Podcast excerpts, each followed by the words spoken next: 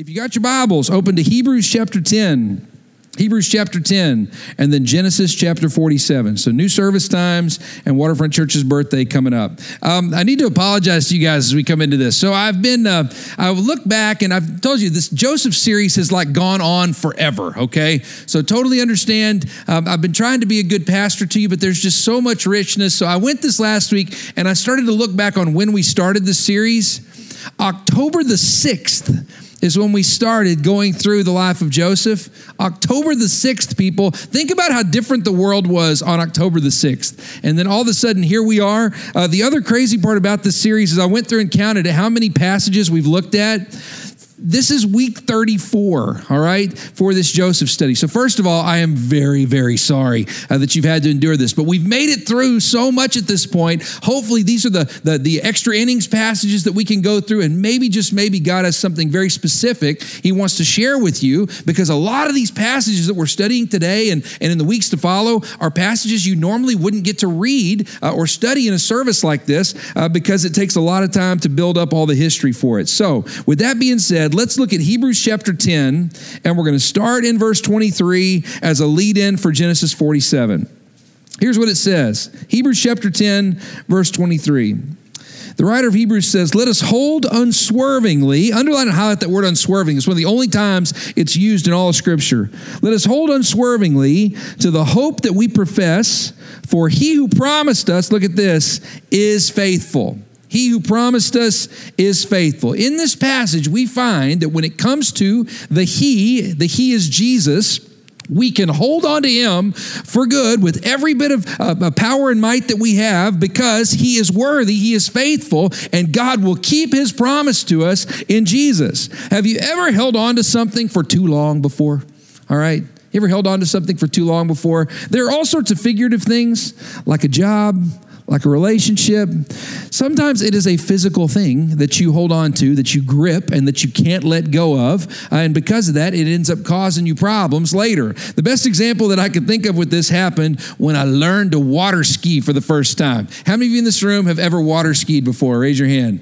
There you go, a bunch of us, right? So here's the deal the, you have to, in order to water ski, you have to have skis, a rope, and a boat, all right? The boat is the one that's expensive, and someone has to like actually know how to drive drive a boat. I grew up in West Texas, there was hardly any water, and so finding a friend with a boat was like a real feat. I mean, it just didn't happen very often. So because of that, I'll never forget a man named Tim Gristy, who may be watching this feed. Tim Gristy owns some dry cleaning businesses in Lubbock, Texas. And uh, Tim reached out and he said, Hey, I want to take you water skiing for the first time. Well, I thought that was amazing. I'm in the seventh grade at that point, And uh, he said, I want you to come and uh, water ski with my family. We want to teach you how to do this. Well, there was another piece to that story that needs to be told. I had a crush on his daughter, all right?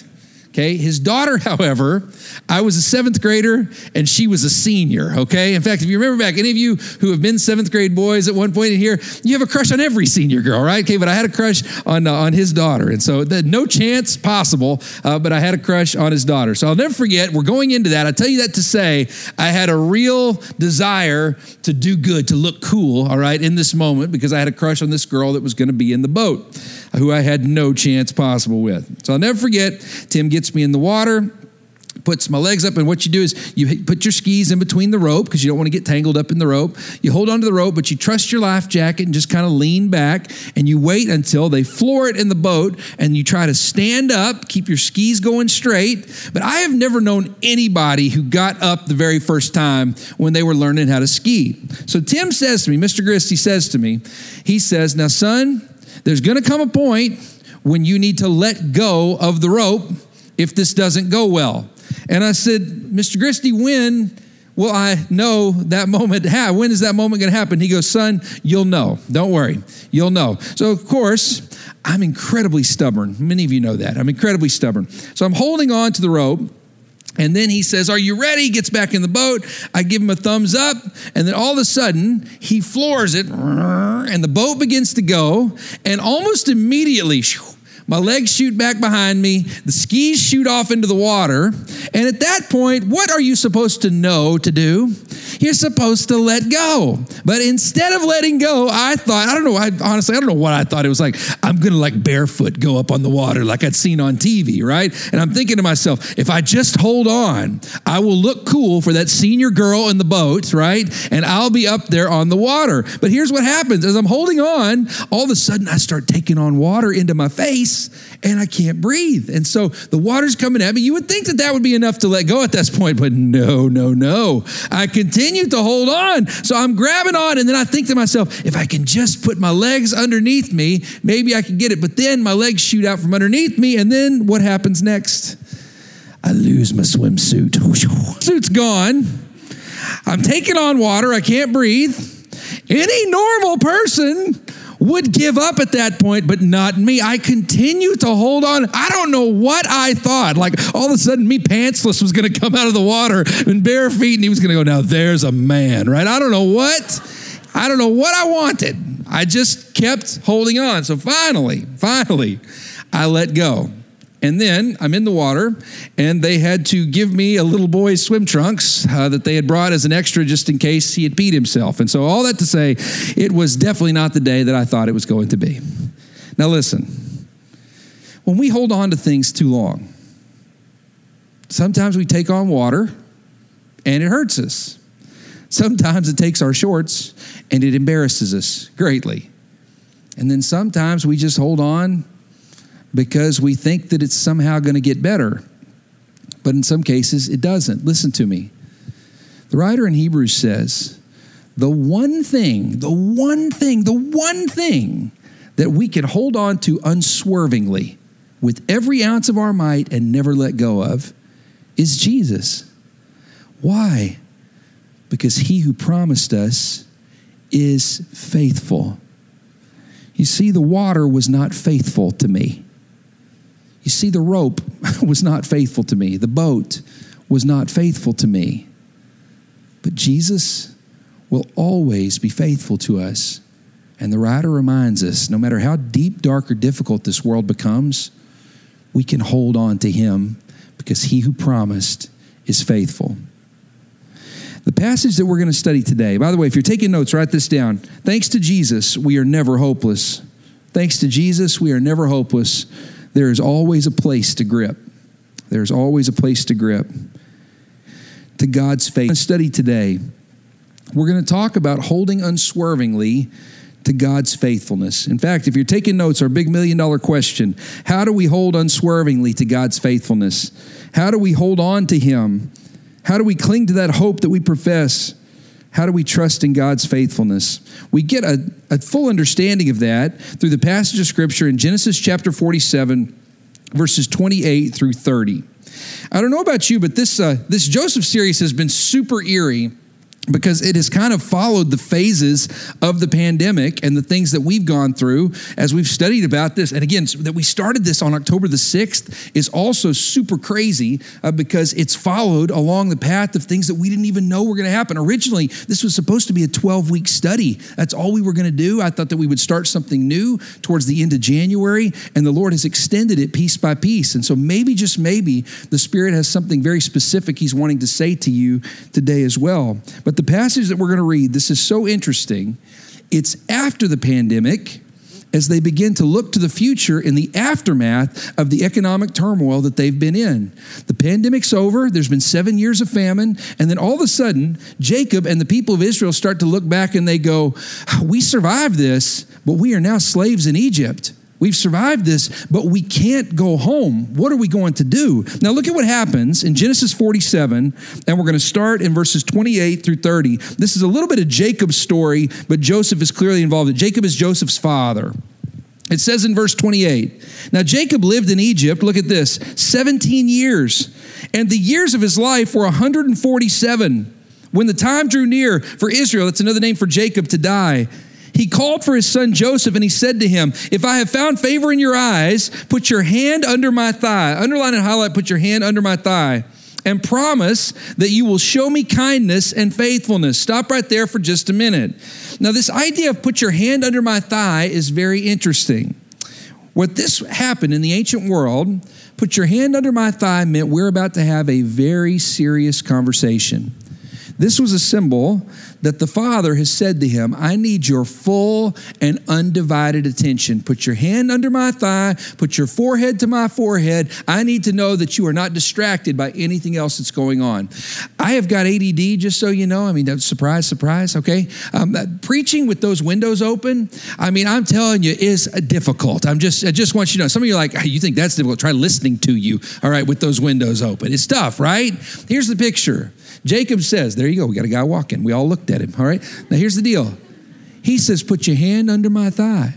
He said, I need your undivided attention. What I'm about to tell you is super important. In our family, we do something called nose talk. Nose talk with my kiddos means we go forehead to forehead, nose to nose. And what we do is we lean into each other and we go, okay, I need your undivided attention. Stare me in the eyes because what I'm about to tell you is very important. That's what Jacob does here.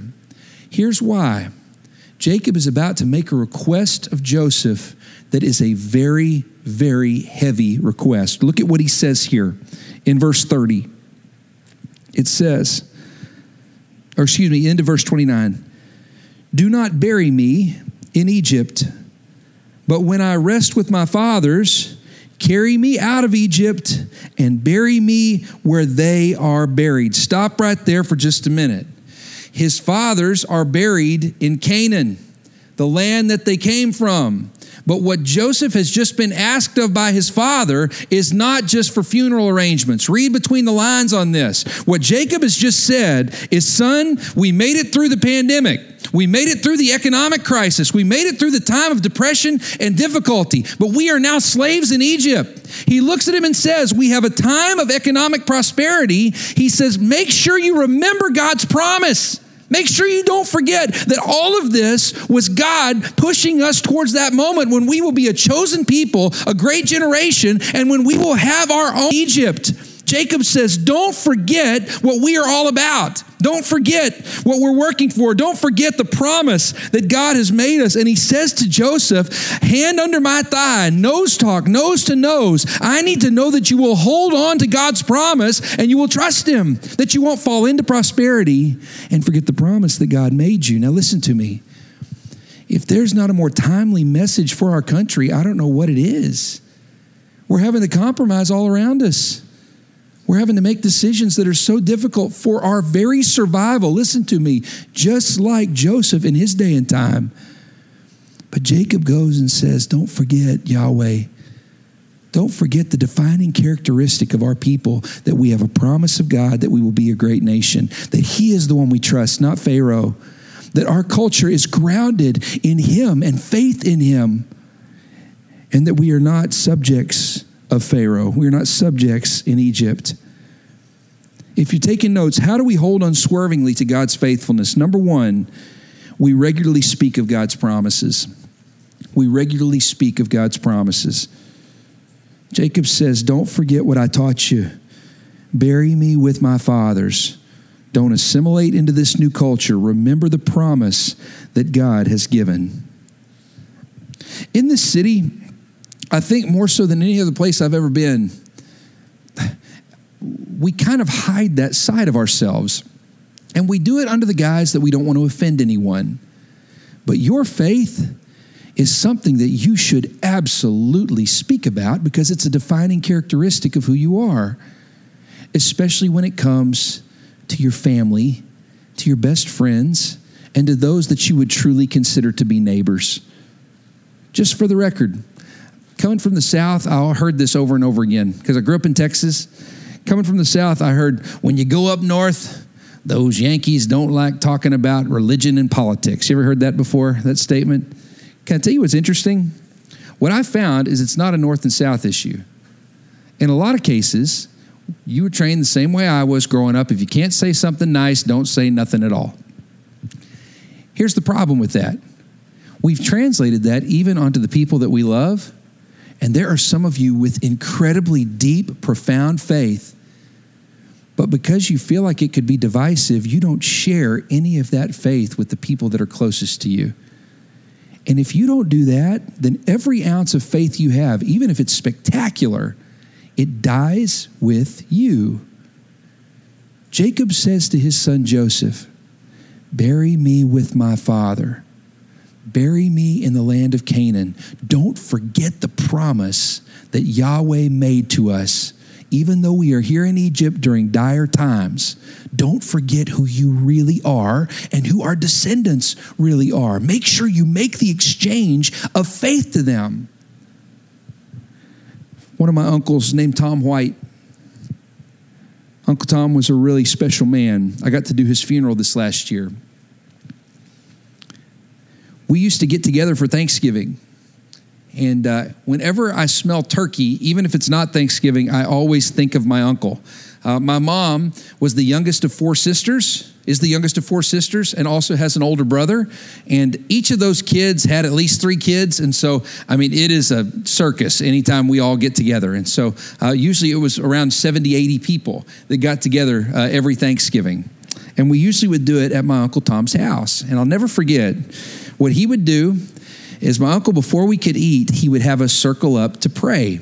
And uh, this was what was crazy too. Um, the food was all cooked, and because there were so many people, there were like three turkeys that they had cooked in the oven, and the smell was so just amazing. You had my uh, the uh, uh green bean casserole. You green bean casserole fans, just green bean casserole, and then broccoli rice casserole, the cheesy broccoli rice casserole. Oh, it was so good. All that food and that smell. And uh, because I was a kid at the time, the kids got to eat first, and so I mean, we were ready to just run through that as long as you didn't go through the line with your mom. You know, you could skip out on all the vegetables you didn't want and make it through. But here's what would happen we'd be ready to run through that line, and my uncle would say, Circle up. And he used to have us go uh, girl, boy, girl, boy. And so we'd go all the way around, 80 people in that living room, all the way spilled out into the street.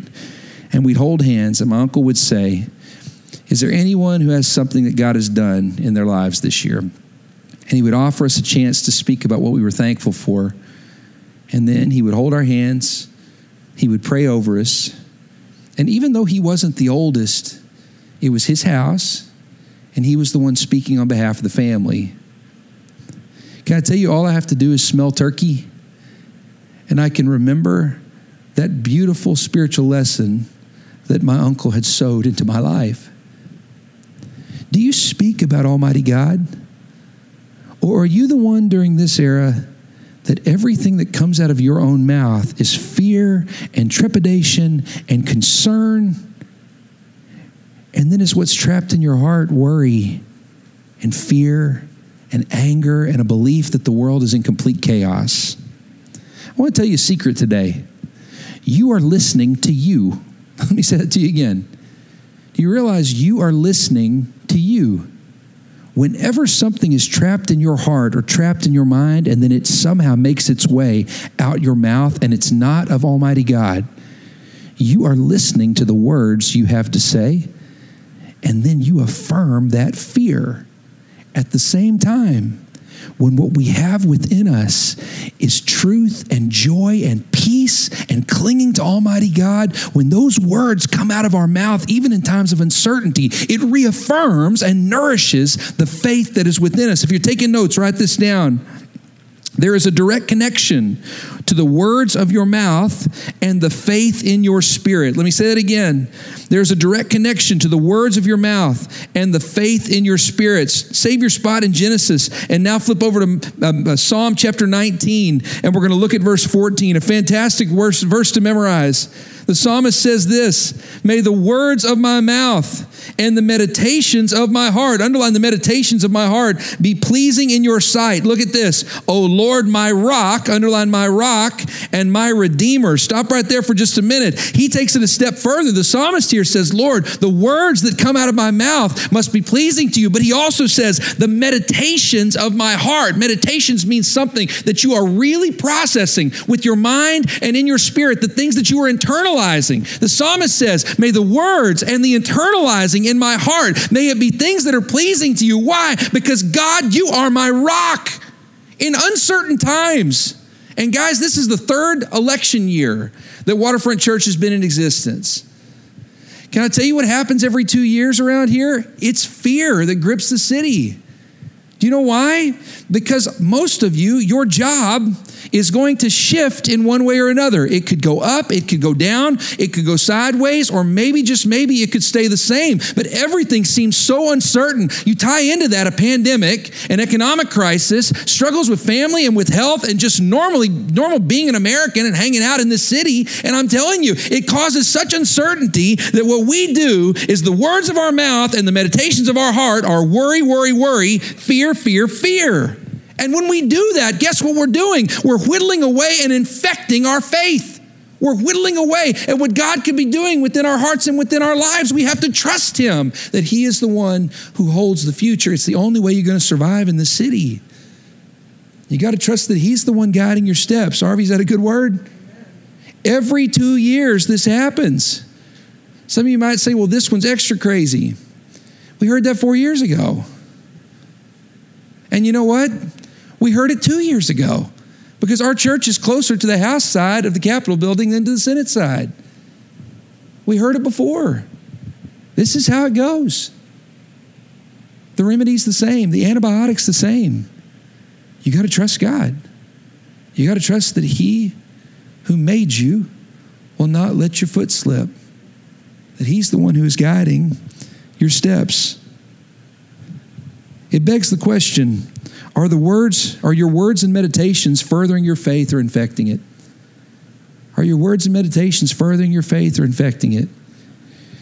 If all you do is ponder and worry about the future, don't be surprised when that worry makes its way out your mouth.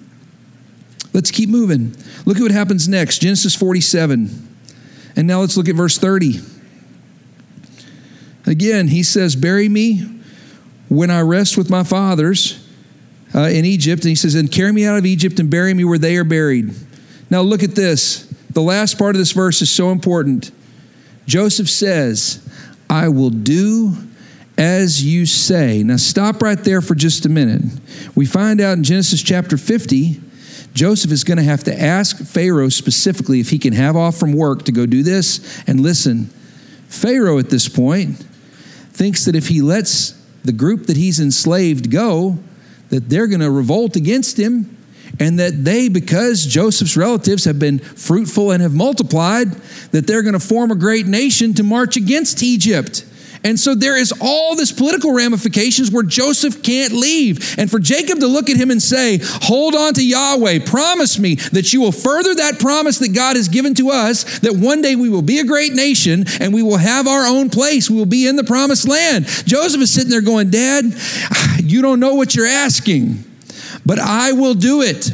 You can't do this on your own. You are handing the baton off to me and trusting that I will run the leg of the relay race and impart to the next generation that this is who we are and this is what we will do. If you're taking notes, write this down. How do we hold unswervingly to God's faithfulness? Number one, we regularly speak of God's promises. And number two, we realize that God's reach is beyond our lifetime.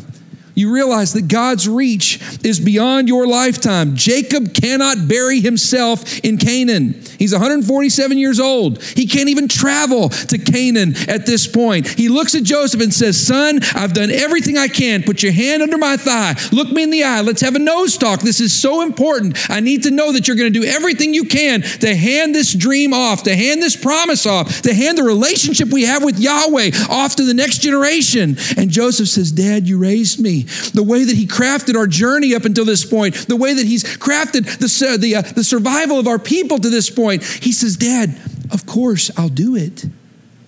I'll do everything I can. I feel like I understand reach better than most people because I have really short arms, okay? I do.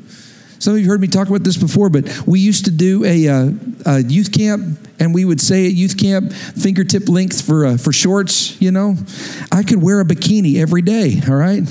I, am built like a hobbit. I have this huge torso, and I've got little bitty arms, and I've got little stubby legs. I always will like sit on the plane. You know, you have to pay extra for leg room. Man, I, am telling you, I got more room than, than I could use. I'm built like a hobbit. I got big hairy feet, okay, and I've, I've got these just little bitty limbs. I'm kind of built like a gorilla. All right, they nicknamed me Tyrannosaurus Zach years ago. Okay, I just got these little arms. So I'm three inches taller than my wife Autumn. Okay? But when we stand side by side, she reaches six inches taller than my reach. Her whole hand goes above my hand. And so I tell you that to say this I, I understand reach. When I had an apartment back before we got married, I intentionally did not put anything in the high shelves because I can't reach them. And so it was always humiliating for me to climb on the cabinet, you know, just to get a can of green beans, you know, out of the cabinet. Some of you understand what I'm talking about. Then I got married. Autumn has six extra inches of reach on each hand, right? And so regularly in our house, I will say to her, Hey, can you use your big long arms and grab that for me? It's a true story. When she and I got married, all of a sudden, a whole bunch of more cabinet space, cabinet real estate became available in my apartment. Now, listen, my mom is 4'11 and three quarters inches tall. She will tell you regularly she felt like five feet was tall, and it was cruel that the Lord kept her back by just, again, a quarter of an inch, all right? She married my dad, who's over six feet tall. Again, all of a sudden, the cabinet space opens up. Some of you are like, I'm tall. How does this apply to me? Because if you live in the city and you don't have a vehicle and you wanted to buy a piece of furniture or move at some point, what do you have to do? You got to be real nice to that person who owns a truck. You know what I mean? You got to have that friend that can help you move, have that friend who's got a car so that they can extend your reach and help you get that new piece of furniture or help you move your stuff from one place to another. Listen to me. When it comes to God, we have such short arms. And guys, at some point, listen to me, you will die. It's the way it goes. Whether it's by corona, by old age, some freak shark accident, I don't know. But at some point, it is given unto man once to die, and then comes judgment. At some point, you will die.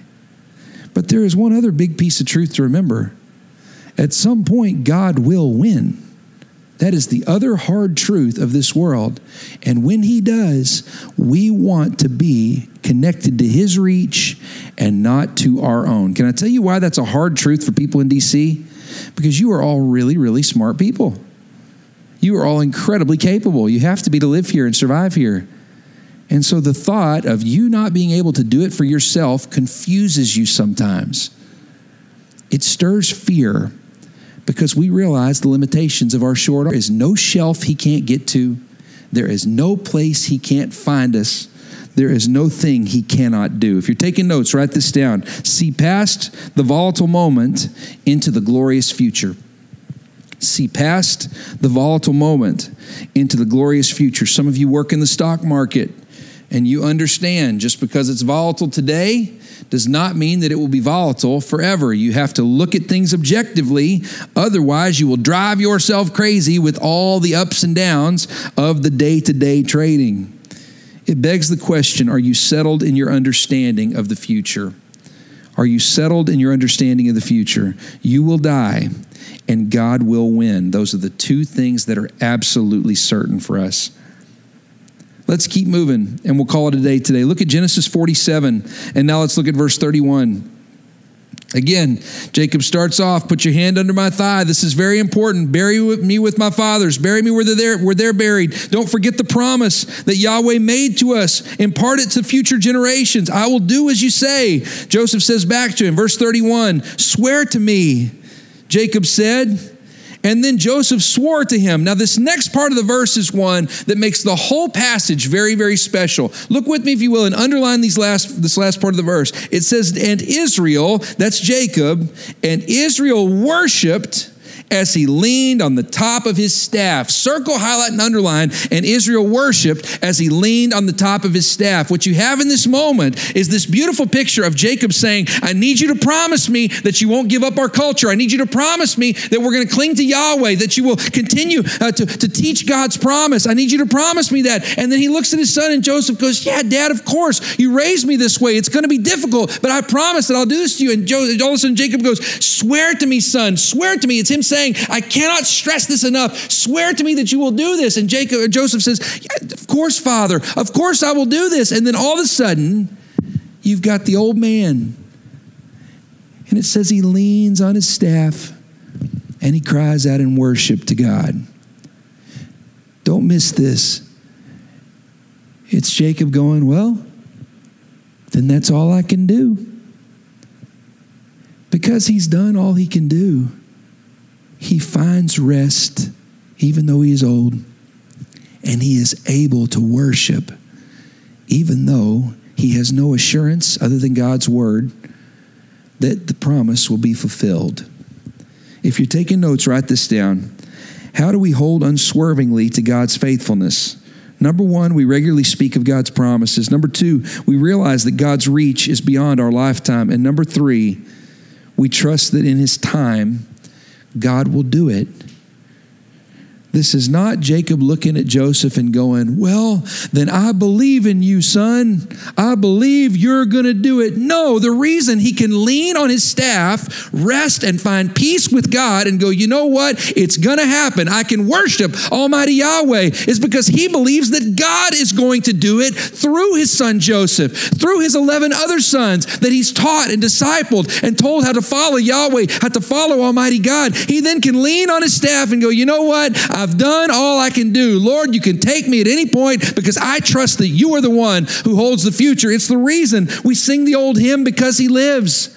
Because he lives, I can face tomorrow. Because he lives, all fear is gone. And I know, oh, oh, he holds the future, and life is worth the living. What? Just because he lives. When we hold unswervingly to the truth of Jesus Christ, there comes a point when you have to decide do I trust it or do I believe in my Tyrannosaurus arms? Do I believe in my reach for my simple lifetime, or do I truly trust that God is the one guiding the ship, that He's the one who's in charge of the future, not just for me, but for my kids, for their kids, and for the world that we believe behind even further after that?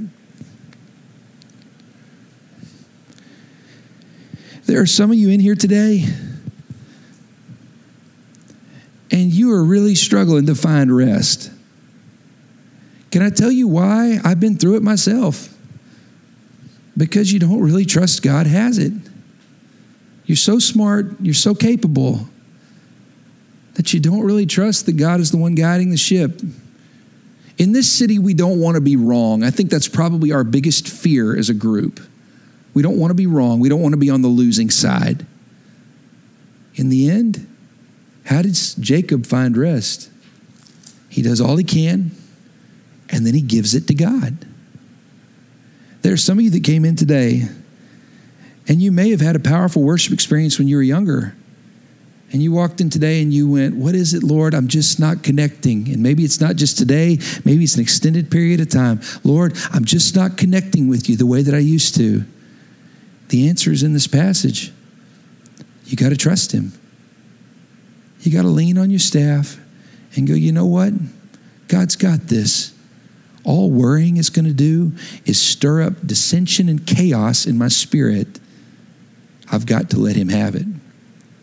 If you're taking notes and you don't take anything else away from today, I hope that you'll take this. Are you ready? Our ability to rest and worship are directly tied to our faith in Almighty God. Our ability to rest and to worship are directly tied to our faith in Almighty God. One last little story, and I'll close today. Sometimes we can go through things in our own life that can cause us to carry over that struggle and that baggage into our relationship with God. I don't tell this story very often. In fact, I don't know that I've ever told it here, but I'll share it. I'll share it with you today. Uh, years ago, I dated someone and we'd been together a long time. And I went on a trip for athletics and got word on the trip. I kept trying to call her and she wouldn't answer. And it turned out that she had cheated on me while I was gone on that trip. Some of you have been in that circumstance on either side.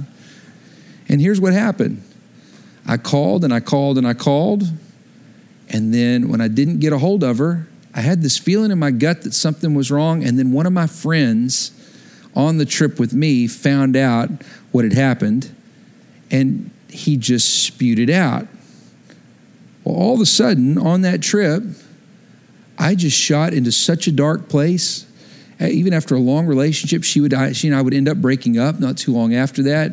And guys, I was ripped to pieces. If you've been cheated on, you know. Um, in fact, even if you're one who's done the cheating, it, it messes with your understanding of faithfulness.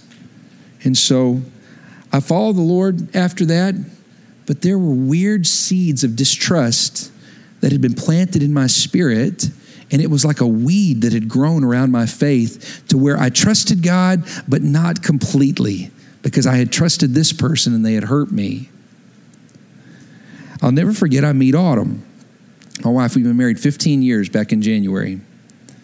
I meet Autumn, and in our first month, she schedules a trip to, of all places, Baltimore and New York City and she's going to be gone for two weeks. I'll never forget, it was the first time we were apart. We thought at that point we loved each other, but we hadn't said it. And all of a sudden, she was leaving for two weeks. But the last time that I had been left by somebody, what had happened was something that really shook me. And I'll never forget having the conversation with her where I said, Autumn, I just don't know. And she goes, I'm going on this trip and she said, I understand that this is heavy baggage for you. But she said, I think I may love you, and you just have to trust me. It's at that point I realized I had taken this grand piano of baggage and slammed it on top of her and it was ruining the baggage was ruining my future relationships with someone that I could really be with and have a life with. It was ruining my relationship with my immediate family because I was distrusting of them as well. It was ruining my friendships and then it was ruining my relationship with almighty God. It was destroying my understanding of the Holy Father. And so, because of that, I have this awful, awful baggage that I'm placing on people that I finally had to decide. God is worthy he who has made us this promise, He is faithful. Even when we are faithless to Him, He is still faithful to us. I dealt with it, and then the Lord allowed me to move forward. It was after she left that I knew I was truly in love with her, and that she knew she was truly in love with me. It's another story for another day. Are you transferring that baggage onto God? When the truth is, maybe you need some counseling. Maybe you need some time of prayer. Maybe you just need to say to God, Take it from me. Chop up this grand piano of sin. Let it be done so that I can move forward and be whole again. It begs the final question Do you trust God enough to lean on your staff and worship? Do you trust God enough to lean on your staff and worship? If there's a problem with one of those areas, it might be time for you to let the Lord deal with some of that un, unaddressed sin, whether it was sin you fell into or sin done to you. I love you guys. Thanks for listening today. I told you, crazy little passage, huh? One that we never normally would have read or studied or spent the Sunday morning on, but the Lord had it maybe specifically for you today. Let's bow our heads for prayer. With every head bowed and every eye closed, nobody looking around but just me. We call this our time of reflection. There's nothing mystical or magical about this time, but there is something powerful about considering the songs we've sung, the sermon we've heard, and specifically the scripture that we've read, and how we're different because of those things. With nobody looking around but just me, is there anyone here that would say, Zach, would you pray for me? It's time I start regularly speaking God's promises. It's time that the words of my mouth and the meditations of my heart are pleasing to God and not stirring fear and worry in my heart and in the lives of those around me. With nobody looking but just me, if that's you, and you'd say, Zach, pray for me. Pray that I would speak of God's promises. and not stir fear. If that's you, if you would just lift your hand where you are right now. Thank you. Thank you. That takes guts. Y'all can put your hands down. Thank you. I'm going to pray for you, but for you, this is a prayer commitment. God, may the words of my mouth and the meditations of my heart be pleasing to you. Just pray that simple prayer. God, may the words of my mouth and the meditations of my heart be pleasing to you.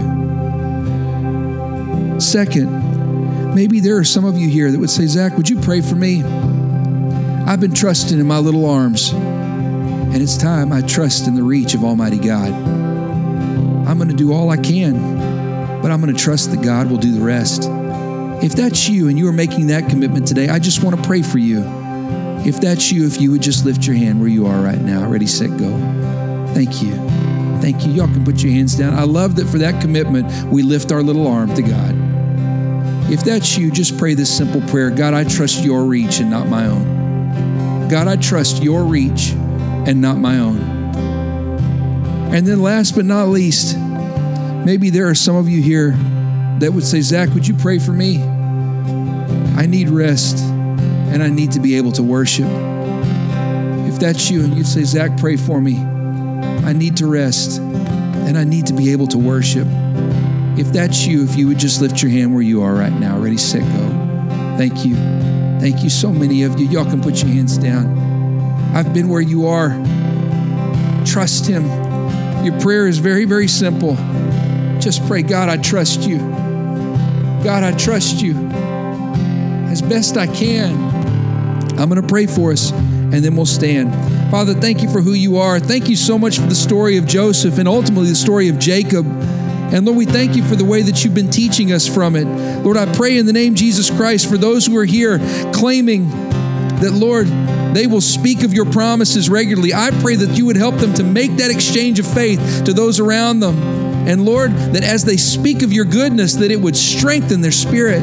Lord, I also pray for those who are trusting in your reach. I pray that you would hold them up with your righteous right hand.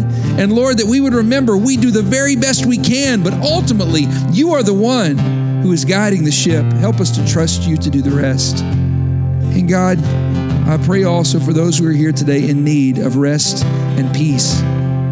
Give them what they seek, Father. I ask that in the name of Jesus Christ.